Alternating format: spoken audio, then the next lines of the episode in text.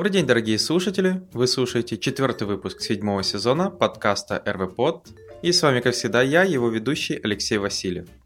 Давайте же совместно со мной рассмотрим, что же нового и интересного произошло в мире Ruby и Web за прошлую неделю. Поехали!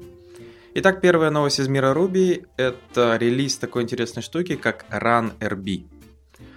Что же такое RunRB? Uh, RunRB – это портированный Ruby 2.6.0 на WebAssembly, если коротко. Основная идея заключается в том, что MNIScriptline позволяет портировать разные C и C++ приложения в Э, WebAssembly. Например, такой пример уже был с Redis, когда Redis портировали в веб, и получается у вас в браузере запускался аналог Redis. И теперь получается JSON э, Charnes и Vue Glin, они получается портировали Ruby 2.6.0 в WebAssembly, и теперь получается можно запустить рубишный код э, прямо в браузере. Э, то есть это такой себе playground, при этом без Ruby на сервере, что, честно говоря, даже прикольно. То есть получается теперь сервер Less Playground для Ruby уже вот существует. Э, понятное дело, там пока заточен на одну только определенную версию, но теперь можно себе такой сайтик э, сделать там с какой-то готовой функцией, еще чем-то, игрой под Ruby, и при этом это может не содержать никакого сервера, а просто все работать в браузере. Это одно из применений, которое я вижу для этой утилиты. Вообще поиграться с этим интересно, поэтому, ну, если вас заинтересовало, можете попробовать поиграться в Ruby в браузере. Хотя прекрасно помним, что существовали даже браузеры со встроенным Ruby внутри, э, которым тоже такое есть. То есть вместе совместно с JavaScript можно было писать э, Ruby код, который просто бы выполнялся внутри браузера. Но вот теперь получается, благодаря WebAssembly у нас есть Ruby в браузере. По скорости я не знаю, какая у него производительность. Сомневаюсь, конечно, что выше, чем, возможно, даже MRI, который у вас работает на системе. Но, как я сказал, штука интересная. А какая у нее жизнь, ну тут уже надо самим придумывать. А, как я сказал, одно из решений это какой-то playground на Ruby, а, который будет работать без сервера. Хорошо, перейдем к следующей статье. И следующая статья рассказывает о том, почему Action Cable ломает Puma. Вот как-то так звучит. Я думаю, все прекрасно знают, что такое Action Cable. Э, это та самая штука для веб-сокетов, которая идет в поставке с Rails. Puma это веб-сервер. И получается, используя Action Cable с Puma, то, к сожалению, вы ломаете Puma. Я полностью согласен. У меня есть проект, где есть... Там нету Action Cable, а там используется другая штука, но там как раз используют для веб-сокетов Puma.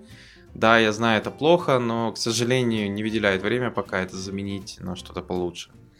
А, пока что. А, поэтому, ну и, как говорится, работает с переменным успехом не трогай, пока есть баги поважнее. Вот, и получается, основная проблема в чем? Как бы одна из этих проблем, когда вы используете э, веб-сокеты и Puma, и вообще там еще и Ruby дополнительно. А, надо помнить, что POSIX системы, это Linux, BSD и MacOS, они используют файл-дескрипторы для сокетов. То есть получается, надо помнить, что файл-дескрипторы не ограничены на системе, если их надо больше, надо тюн, тюнить систему, но все равно даже на тюненной системе максимальное количество 65 тысяч с копейкой а, файловых дескрипторов на всю систему. И получается, если вы ну, как бы там, делаете достаточно какую-то heavy э, систему, которая обслуживает огромное количество коннекшенов, э, тех же самых веб-сокетов, при этом долгоживущих, то это приходится тюнить и помнить, что если у вас больше 65 тысяч э, на одну машину попадает, то приходится это размазывать по нескольким машинам, потому что вот такое ограничение. А также э, требуется помнить, что select операция, которая есть в этих системах, она ломается, если файл дескриптора больше, чем 1023 на некоторых системах 2047. А, это ограничение в данном случае не ядра, это ограничение libc библиотеки, то есть как бы сердце а, других ну, штук, которые используются внутри Linux, например. А, как бы это одна из важных библиотек. И получается, если нужно использовать э, дескрипторов больше, чем 1023, то нужно использовать э, POW э, вызов или там есть такие вещи, какие там QQ, EPO и тому подобное. Вот. К сожалению, третий пункт. Puma, она использует как раз Select под капотом. И это не починено. И получается, что эффективно любой Puma процесс, он когда достигает 1023 дескриптора, включая типа сокеты, веб-сокеты, подключение к базе данных, к Redis и ко всему остальному, он, понятное дело, начинает ломаться. То есть уже на уровне системы, потому что у системы Lipsy есть это ограничение, и если вы достигаете такого лимита, все начинает ломаться к чертовой бабушке. А, и получается основная проблема, четвертая, это то, что Action Cable Driver, у него количество коннекшенов может быть достаточно большое, когда он это использует. Он потенциально ломает вот эту селект-систему, используя Puma. А, и получается, таких проблем не обладает, например, IO1 Application Web Server, потому что у него как раз а, внутри используется, ну, то есть POW-система. Но получается, у Puma такого нету. А, то есть проблема ясна. Получается, у нас есть ограничения по конкурентным коннекшенам. Puma использует Select как раз, а не POW для вот этого всего, и это все ломается. Поэтому первый же сразу совет, если у вас такие штуки, не используйте для этого э, Пуму для веб-сокетов, ну и вообще Ruby желательно. Ну, Ruby вообще можно, потому что как я сказал, есть, например, тот же веб-сервер Iodine, который как бы работает нормально. Э, в чем это основная задача. Автор также рассказывает, что если проводить какие-то бенчмарки и гонять пумы с этой штукой, то в багу или там падение или крэш можно даже не попасть. Почему? Потому что селект вызовы не будут срабатывать, например, если у вас э, постоянно идет рабочая нагрузка. То есть селект будет э, производиться, когда у вас есть idle connection, то есть когда они просто ждут чего-то. И система пытается как раз э, вызвать там селект в нужном месте. И получается липси и все остальное начинается падать. А, как говорит автор, на некоторых системах BSD macOS вы вообще можете быть как бы в кавычках удачливые и а, ядро само может обойти ограничение вызова select. И в таком случае а, failure, то есть ошибка самого вот этой пумы и всего остального, может как бы оттянуться еще на n вызовов, то есть или чего-то еще. То есть ядро само попытается обойти это ограничение. Но, понятное дело, эта игра такое, знаете, в рулетку на уровне системы. А, поэтому что же надо делать, если вы все-таки используете Ruby, а, используете его для веб-сокетов, а, то желательно все-таки выбрать какой-то другой веб-сервер. Рубишный, не знаю, Rainbow не знаю, надо глянуть, что у него там. Я вот забыл, что у него там EPO или QQ. Ну, по-моему, там как раз что-то подобное. То есть можно взять Rainbow, это аналог Unicorn только для долгоживущих коннекшенов. Есть Iodine, есть еще определенные какие-то новые которые, понятное дело, надо еще тестировать, проверять, как они вам пойдут. Пассажир, по-моему, тоже должен с этим справляться. Поэтому нужно про это помнить, и на вот таких проектах желательно вообще просто взять что-то другое для веб-сокетов, тот же Go, Erlang, это будет справляться намного лучше, и это задача как раз для ну, этого языка. А, а Ruby лучше возложить какую-то бизнес-логику, что-то потяжелее с гемами. А, поэтому смотрите, читайте. Статья, думаю, достаточно полезная, чтобы понимать, почему Action Cable ломает именно Puma. И еще одна статья, достаточно маленькая, простая. Это 42 э, советов по тому, как улучшить производительность Ruby Rails приложения. То есть это, честно говоря, много советов, я думаю, многие знают. Это такие, как э, как убирать n плюс 1 проблемы в SQL запросах, а, про то, как работать с кешированием, когда его использовать, когда не использовать, что надо тюнить. А, использование, например, такой простой штуки, как Google PageSpeed модуль, а, который получается на уровне веб-сервера, может еще ускорять и улучшать вашу страницу и отдаваемый трафик. Использование HTTP 2 и прочее, прочее, я же говорю, некоторые очень банальные, некоторые, возможно, как говорится, вы не знали и теперь знаете, как это делать. Например, как там быстрее э, каунтить в Postgres, если вам надо каунт вызывать постоянно. Как делать игр-лоадинг, э, как делать правильный full text search. Э, желательно там, возможно, для этого отдельно использовать search engine. Не обязательно все на ту же самую базу возлагать. И тому подобное. Поэтому смотрите, пробуйте, там даже расписано, попробуйте JRuby, если вам надо больше производительность, или там используйте другой язык, то есть достаточно правильные советы, но, возможно, для кого-то это будет капитан очевидности, я это и так знал. Поэтому посмотрите, возможно, вы чего-то не знали.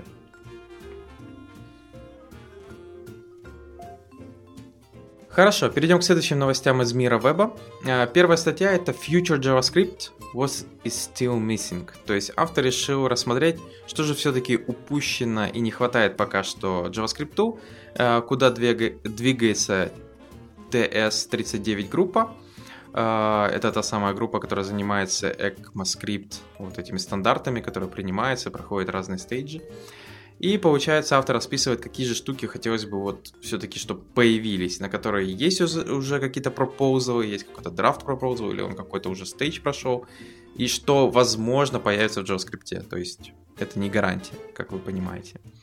А, первое, это, э, например, такие вещи, как Comparison Object by Value.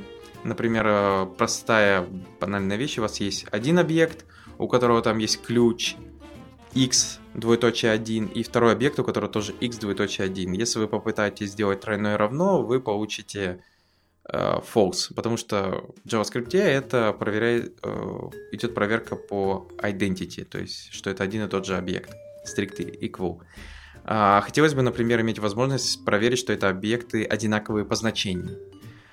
Ну и, понятное дело, сейчас это в основном фиксится какими-то библиотеками, но есть пропозал добавить специальный декоратор решеточку, которая поможет как раз, э, если вы пишете решеточка этот объект, тройное равно решеточка другой объект, то она как раз будет проверять э, значение, именно сравнение по значениям. А следующее это работа со структурами. Э, это когда вы хотите положить объект в дата-структуру. Например, у вас есть map или set – это опять же та же самая проблема. У вас есть сет, вы туда вложите два э, разных хэша, но значение одно и то же, то сет в JavaScript это пропустит, потому что использует тот же самый метод проверки, что как бы не очень. А, то есть, опять же, нехватка вот этих всех штук. Работа с большими цифрами, то есть та же самая штука, как begin. Мы все прекрасно, я думаю, знаем, что begin в JavaScript он как бы его можно сделать, э, но с ним работать какой-то byte-wise операцию, плюс-минус деление, умножение и все остальное невозможно произвести, то есть э, современный JavaScript у него спека не работает. То есть число вы можете иметь, но не трогайте его, называется. То есть просто куда-то там его в строку конкатинировать или что-то еще с ним делать. И получается, понятное дело, это не очень хорошее ограничение. Есть от того же Google, например, полифилы, которые решают эту проблему. То есть они просто создают свой объект, который это полифилит, и вы через него э, работаете. Но сейчас есть пропозал добавления big int в JavaScript, с помощью которого вы сможете также работать, делать какие-то операции с этими э, числами. Э, decimal computation, то же самая проблема. Все мы прекрасно знаем, что 0.1 плюс 0.2 вы получите не 0.3, а число с помощью запятой куда-то улетит, ну то есть 3, будет 0.3, много нулей, в конце четверка. Почему? Ну, я думаю, тут многие меня слушают уже знают, но если коротко, числа все-таки в компьютере хранятся в двоичном коде, и хранение именно чисел дробной как раз вот запятой, это определенная проблема из двоичного вот этого представления. Э, и получается, в JavaScript числа хранятся это 64 бита, float point, doubles. Э, по стандарту все вроде бы четко, но получается из-за этого происходит вот это ломание. И есть э, как бы предложение использовать base 10 числа. Они в стейдже 0 сейчас находятся, и там есть специальная нотация. Это m в конце, то есть вы пишете 0.1m плюс 0.2m, и вы получаете 0.3m. То есть получается специальная нотация для того, чтобы сказать, что это base 10 числа. Чтобы, получается, JavaScript понимал, что эти числа надо понимать, ну, то есть, типа, что не в двоичном, они, конечно, в двоичном где-то там будут правильно храниться, но они base 10. И, получается, не, бу... не должны возникать проблемы при операциях с числами, плавающей запятой.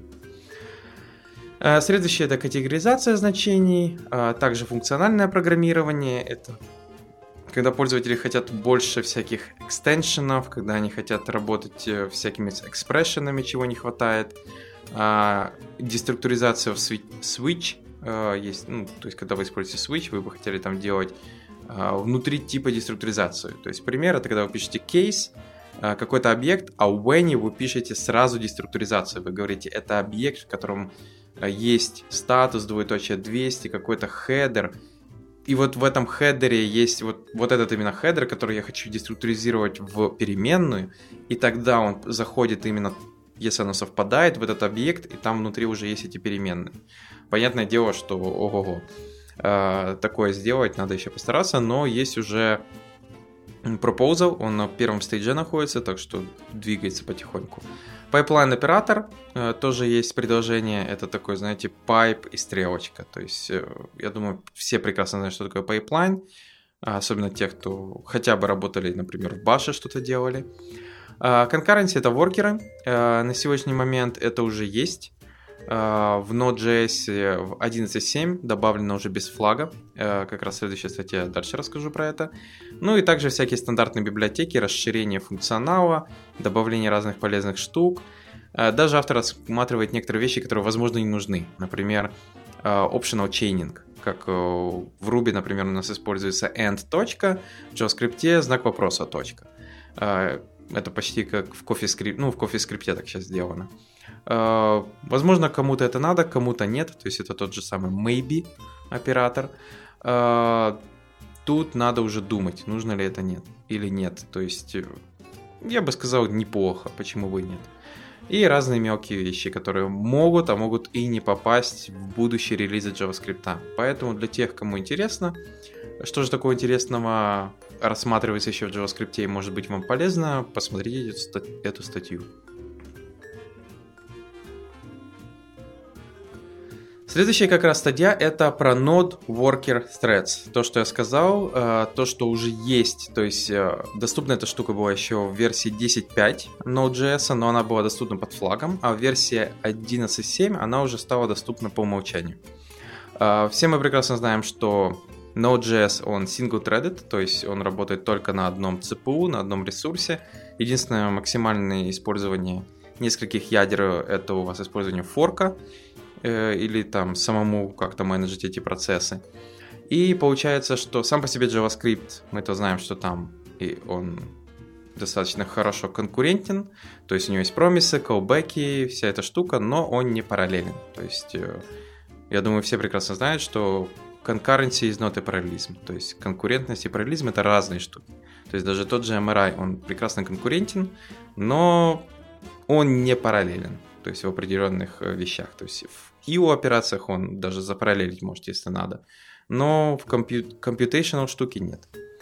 Вот. И получается, 3D это как раз попытка добавить вот как раз возможность выполнять на нескольких CPU какую-то операцию и работать в процессе, то есть у вас появляется такая штука, как 3D типа. А, основой, я так понял, за основу была взята модель работы в браузере. То есть есть у вас такая штука, как worker, это функция, которая именно начинает работать, э, в нее пробрасывается worker data, это разные переменные с основного процесса. А, есть еще такая штука, как is main thread, это специальная переменная, которая говорит, вы находитесь в основном процессе или вы все-таки работаете в воркере. Э, и parent port — это специальный объект, в который, получается, чайлды могут эмитить месседжи, то есть посылать месседжи паренту. И получается в данном случае автор показывает пример, то есть, э, как я сказал, похоже на аналоги, если вы работали с воркерами в браузере. У вас есть основной скрипт, вы говорите, что вот есть еще воркер скрипт, который будет выполнять какую-то задачу, то есть к нему путь. Вы его запускаете, говорите, что надо запустить новый воркер, передаете куда, туда какие-то значения и через месседжинг канал перехватываете оттуда данные, какие ну, приходят при работе. А, то есть, например, у меня был простой пример использования воркеров. Э, надо было делать небольшой кусочек криптографии в браузере без сервера. И получается, поскольку криптография это математика, то нажав кнопку и делая там определенную хэш-функцию, которую особенно на мобильных телефонах займет э, достаточно много времени, там даже не хэш-функция, там именно была криптография. А, то есть э, надо было зашифровать симметричным ключом определенные вещи, и поскольку это математика, то браузер мог просто стать серым и потом сказать, что внутри этой табинки выполняется скрипт достаточно долго, может его надо убить. А, чтобы такого не происходило, то есть и там спиннер себе спокойно крутился, и страничка не блокировалась как-то, серой не становилась. Эту математику мне пришлось перенести как раз в Worker, то есть в браузере. То есть это был отдельный скрипт, на который, получается, основная страница подгру... ну, не подгружала, она указывала вот Worker, запустить Worker, передавала туда нужные данные, Worker делал всю нужную математику, то есть в реальности она крутилась, просто основная страница main thread не блокировался. И потом возвращала результат своей математики, куда требуется по месседжинг каналу, и система убирала тогда лодер и показывала результат. Поэтому тут что-то подобное, то есть без, понятное дело, браузера тут нет, но похожая штука. То есть есть подобные вещи, как message, on error, on exit, когда воркер прекращает работу. А, вы можете все эти э, месседжи перехватывать и смотреть, что же там происходит. И автор для примера взял сортировку массивов, у него просто огромные массивы, ну, понятное дело, это синтетический тест, а, и он, получается, разбил, ну, то есть делал сортировку просто в одном процессе, потом в воркерах, ну и показал, что вот в воркерах, понятное дело, будет быстрее.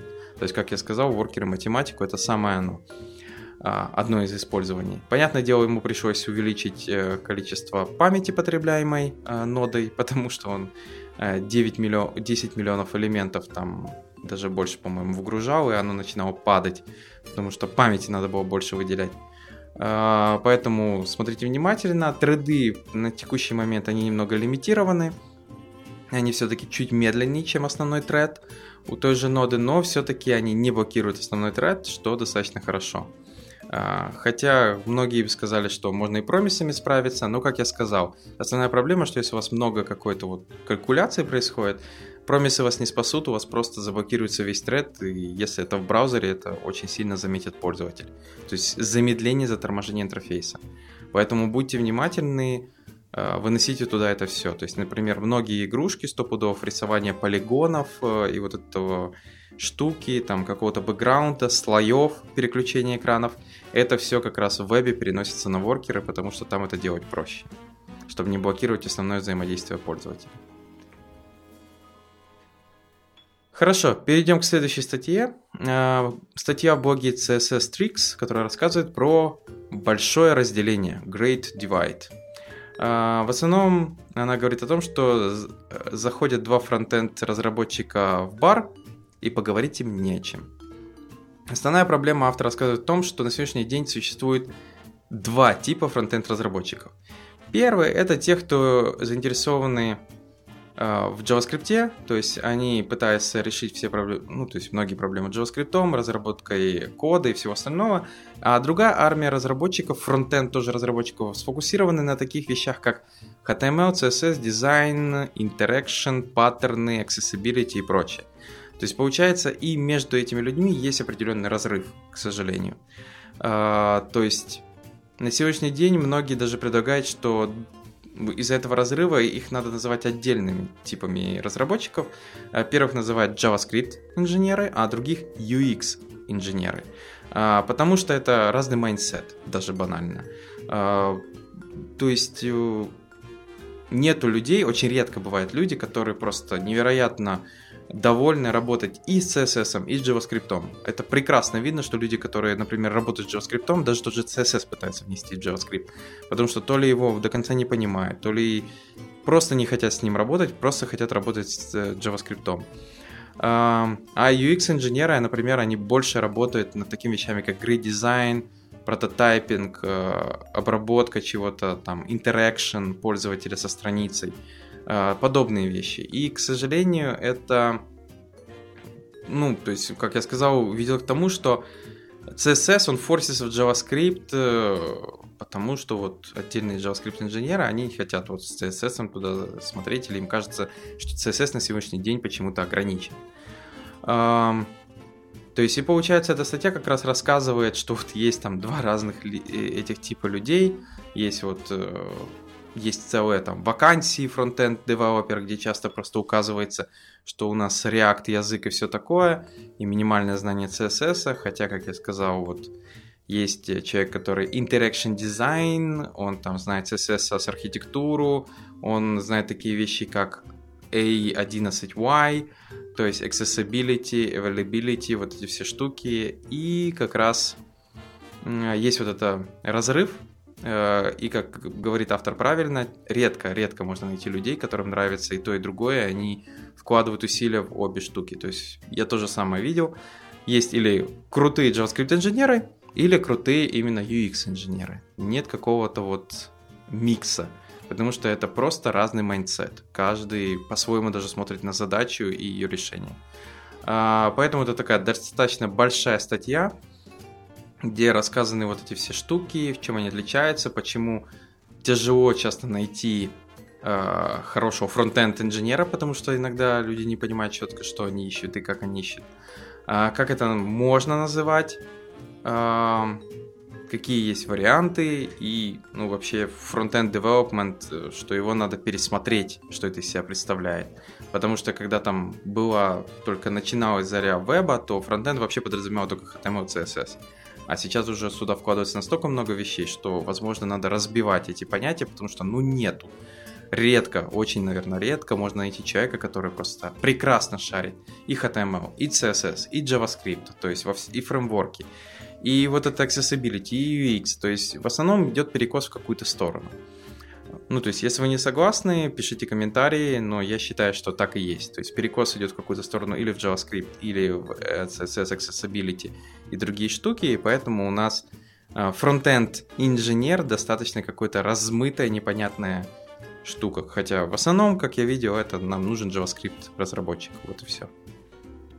Поэтому смотрите, пишите, что вы думаете по этому поводу. А я перейду к следующим статьям. И в данном случае это статья про Ruby о том, как экспортить и импортить большие, большое количество данных э, в Rails приложение. То есть автор показывает, что вот у нас есть там какие-то э, большие файлики, которые надо считывать, перечитывать, записывать что-либо туда, сериализировать. И что же делать, если эти файлики достаточно огромные и ну, то есть, типа, а их надо обработать через Ruby. Понятное дело, многие могут сказать, не использовать для этого Ruby, но, как я сказал, поскольку это файлик, или это какой-то HTTP, э, у нас есть такие операции, как IO операции, то есть работа с инпутом, аутпутом.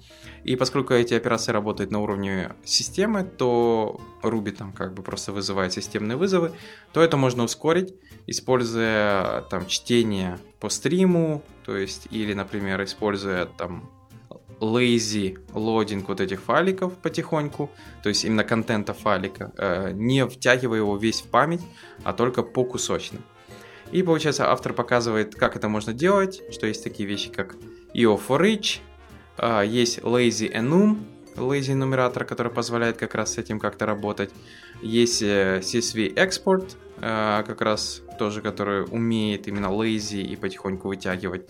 Есть решения такие, как YAML Store, P-Store, э, для того, чтобы работать, маршализировать с объектами и как-то их обрабатывать. Ну и вообще тут так коротко, но расписано, какие штуки можно использовать в Ruby, чтобы там всасывать большие объекты и их как-то обрабатывать. И следующая вдогонку статья как раз рассказывает про то, как быстро отдавать CSV файл, используя энумератор.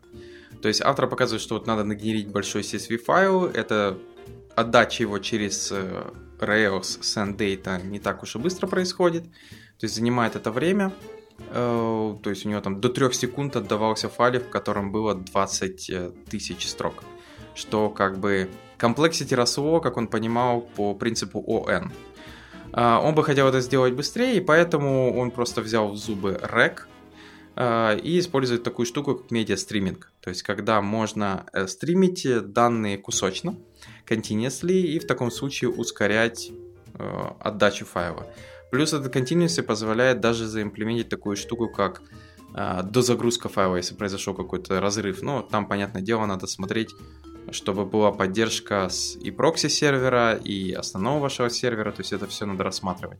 Тут, понятное дело, это не рассматривается, но тут как раз делается стриминг, э, где автор как раз использует напрямую рек, э, он как раз пробрасывает нужные хедеры, а, он как раз, то есть говорит прокси-серверу, что э, не буферизировать этот запрос, он как раз как правильно, ну, передает правильно через response body этот весь объект, и стримингом как, получается, как раз выплевывает этот CSV. Тем самым, получается, немножко ускоряя его отдачу. А, тут даже есть видео, поэтому кому интересно, кто не знал про такую штуку, вообще как HTTP стриминг, а, можете посмотреть, полистать. Ну и по Ruby еще одна статья, это про то, как тестировать рейк задачи. Не так давно даже, у нас даже в чате был вопрос, э, как мне проверить э, задачу, у меня там мигрировать надо данные, то есть не таблицы к структуру, а именно данные. И в некоторых проектах часто используются для этого не те же миграции, а просто рейк задачи, потому что так проще. Э, и получается для улучшенного использования вот этих всех штук, желательно, например, эту же рейк-задачу покрыть тестами. Ну, проверить, что там все работает правильно. А, и тут, получается, как раз автор показывает, что да, неплохо бы покрывать такие задачи тестами. Например, вы там добавляете какое-то поле в таблицу, вам надо промигрировать в это поле какое-то значение или что-то еще. И вы для этого делаете рейк-задачу, и хотелось бы проверить, что все произойдет правильно. Поэтому а, автор показывает, как это добавить в RSpec, как правильно это закодировать. То есть есть разные, понятное дело, вариации. Вы можете это вынести в сервис отдельный и покрывать просто тестами сервиса, а не рейк задачу. А, или же вы можете, вот как автор, он просто вызывает рейк задачу и проверяет изменение результатов теста. Поэтому если вы не знали, как это делать, как покрывать рейк задачу, то посмотрите как раз эту статью.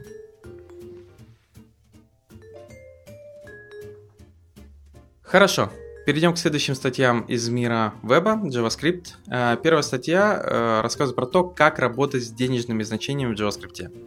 Э, штука достаточно, ну, кому как. Кто работал, тот уже знает, кто не работал, тот даже не знает, как, как, как это вообще происходит. То есть многие думают, ну, в чем проблема? Деньги это просто number, и проблем нету.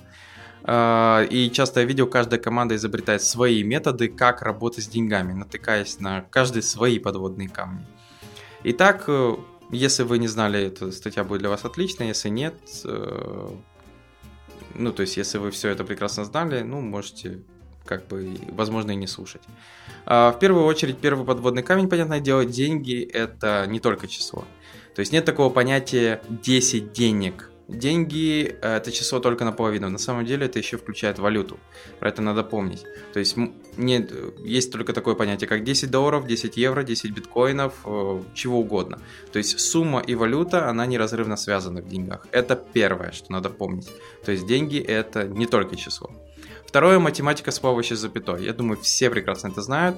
А, проблема в том, что если у вас используется математика с помощью запятой, то тут вы можете попасть достаточно далеко а, в разных языках. А для этого есть, конечно, встроенные специальные типы, которые помогают с этим бороться. Big Decimal а, в том же Ruby, в Java, Decimal в C-Sharp и тому подобное который как раз позволяет работать с такими числами, но, понятное дело, за это платится производительностью. То есть у вас э, при таких операциях вы там теряете скорость. Поэтому главное помнить, как бы вы можете, конечно, использовать те все специальные типы, но использование чисел с плавающей запятой для денежных средств – это плохая идея. Все, что вам надо запомнить. А следующий подводный камень – это проценты против деления. То есть Взятие процента от суммы не может быть выполнено без добавления или потери пары копеек. Есть вот такая проблема. Давайте простой пример вам объясню. А, если вам выставили счет на сумму 999 долларов 99 центов, то есть, как бы, знаете, как это стандартно бывает, какой-то сайт, где там боятся написать 1000 долларов, поэтому пишут 999.99, что в реальности, как бы, в голове это и есть 1000 долларов, но у кого-то маркетинг-ход этот работает. А, вам выставлен счет, и вам нужно предоставить предоплату 50%. Простая математическая задача. Половина составит 499.995 долларов. Но вы не можете разделить цент, потому что, ну, то есть, как разделить цент? У вас есть точка 99, там еще третья цифра. Цент не разделишь. То есть, можно округлить результат. Вы получите в конце 500 долларов. Проблема в том, что если вы второй раз посчитаете еще раз 50%, вы получите те же 500 долларов. А значит будет потерян 1 цент. Лишний цент вы произведете округление на 1 лишний цент. То есть вы не можете полагаться на проценты или деление при работе с деньгами. Потому что они не могут делиться на бесконечность. То есть биткоин может. Потому что биткоин это вот такая валюта, но обыкновенные доллары, евро и все остальное не могут делиться до бесконечности. Там есть какое-то вот ограничение. То есть есть вы можете сказать, окей, ну в курсах же указано там курс с одного на другое. Понятное дело, потому что когда идет работа с большими числами, большими суммами в курсах, там есть вот эта определенная точность курса, когда пишут там, например, доллар к евро 1.2865, что-то такое. Потому что если идет операция с большими суммами, вот эти именно дальше проценты, они влияют. Ну, то есть дальше э, набор чисел, но это в курсах. В самих деньгах нет, вы не можете так делать. Поэтому что надо помнить? Что часто для денег используется отдельная структура данных. Числовое значение состоит из суммы и валюты. Это раз. А следующее. Сумма в центах. Э, какие есть варианты? Можно использовать какие-то библиотеки, которые будут хранить сумму не в виде числа, а в виде строки. Это неплохое решение. Э, до тех пор, пока не придется там оно достаточно неплохо будет доработать, даже если вы будете работать с большими числами. То есть хранить чис- большое число в виде строки проще, э, чем, например, его хранить в виде числа. А, проблема только будет заключаться в том, что если вы будете производить какие-то операции, умножение, деление, добавление и тому подобное, это уменьшит скорость работы из-за вот этих конвертаций и всего остального. То есть это усложнит всю эту штуку. Второй вариант это для безопасности, это можно, получается, просто избавиться от чисел с плавающей запятой и просто хранить все в центах. Это безопасно, это обезопасит ваше вычисление, а, пока вы не доберетесь, опять же, до больших чисел. То есть производительность будет хорошая, но в больших числах у вас начнутся другие проблемы. Поэтому, возможно, какие-то надо будет использовать решения, когда вы перейдете на строки. А, дальше автор, понятное дело, рассказывает про такие вещи, как библиотеки, которые с этим могут помочь. А, например, Decimal.js для того, чтобы работать с большими числами. Dinero — это как раз специальная библиотека для того, чтобы работать с подсчетами и с валютой. Ну, дальше автор рассказывает, уже идет реклама самого Dinero, но главное, думаю, вам будет полезно это понимать, в чем основные проблемы, с чем вы можете столкнуться, если будете работать именно с деньгами. То есть не обязательно в JavaScript. Статья, конечно, о нем, но вообще вам надо понимать вот эту проблему. С деньгами работать не так уж легко, как казалось. То есть это не просто число. Поэтому будьте бдительны и всегда продумывайте вот эти все кейсы. Хорошо, перейдем к следующим э, новостям. Э, первая это полезная библиотека, которая называется Hotkey. Э, Hotkey это специальная библиотека, которая триггерит экшен на элементе, когда специальный хоткей нажат, э, ну, то есть нажат просто. Как это работает? То есть вы просто добавляете data hotkey атрибут на какую-нибудь ссылку, например, э, даете туда, вписываете как значение какой-то там кноп, ну не кнопку, а в данном случае там э, клавиатурный символ, который будет выполнен, и получается в данном случае эта штука, она просто откроет эту ссылку или перейдет по ней. То есть э, это такая вещь, чтобы быстро делать ходки по ссылкам, куда-то там двигаться или еще что-то делать.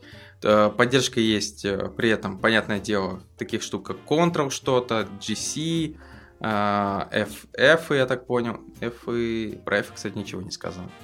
Вот. В любом случае, то есть библиотеку, я так понял, это GitHub за open source. Эм, в данном случае, я так понял, она работает именно vanilla JavaScript, никакой зависимости. Вы просто ее вешаете, и она начинает работать. А, я так понял, GitHub ее у себя использует для хоткиев. А, поэтому, если вам надо какие-то быстрые а, добавления хоткиев в ваше приложение, на определенные вещи, там, открыть какой-то эдитор, перейти на нужную страницу по ссылке, которая уже есть, но по хоткею, то вы можете как раз посмотреть на эту библиотеку. А следующая не библиотека, это уже такой, наверное, больше полезный ресурс для тех, кто, как, например, Дэн Абрамов э, до сих пор, хотя не Дэн Абрамов, но многие до сих пор могут не понимать, как работает Flexbox. А, и получается как раз э, есть сайт, который называется Flexbox Ninja. А, Flexbox, почему я вспомнил Абрамова, потому что он недавно написал достаточно хорошую статью, в которой расписывал, чего он не знает. И там был хороший пример, типа, э, а теперь главное, чтобы меня э, не увидели, что я не знаю, как работает Xbox. Ну и вот подобная штука, э, где как раз рассказано про такие вещи, которые есть такая штука, как Flexbox Case Studies, то есть расписано, как на Flexbox можно сделать там основные вещи, такие как э, веб-сайт header, э, основной layout сайта, еще какие-то штуки, ну то есть демок не так много, но также есть ссылка о том, что можно использовать, чтобы выучить Flexbox, какие есть полезные штуки, штуки для изучения Flexbox, например, там Flexbox Froggy, это ресурс как раз, э, который позволяет с помощью жабки изучать Flexbox, ну там обыкновенный такой квизовский вариант. Поэтому, кстати, можете использовать его для обучения, мне понравилось, когда я его проходил. А, поэтому, если не знаете, что такое Flexbox, вот попробуйте Flexbox Ninja. Ну и напоследок, достаточно очень простая библиотека, которая прям по названию понятно, я думаю, что делает, это Autocomplete.js. То есть это Simple, Pure, Vanilla, JavaScript, Autocomplete. Библиотека. А, с поддержкой там разных опций. Есть Strict Mode, есть Loose Mode. То есть э, в зависимости от того, какой вам нужен матчер. То есть все это прекрасно работает. Большое количество фич опций, которые он позволяет настроить, как с этим работать. А, ну и, понятное дело, он не привязан ни к какой определенной библиотеке, то есть можно его интегрить куда угодно. А на этом у меня все. А, благодарю, что послушали данный подкаст. Подписывайтесь, пишите комментарии и новый выпуск уже на следующей неделе. Пока.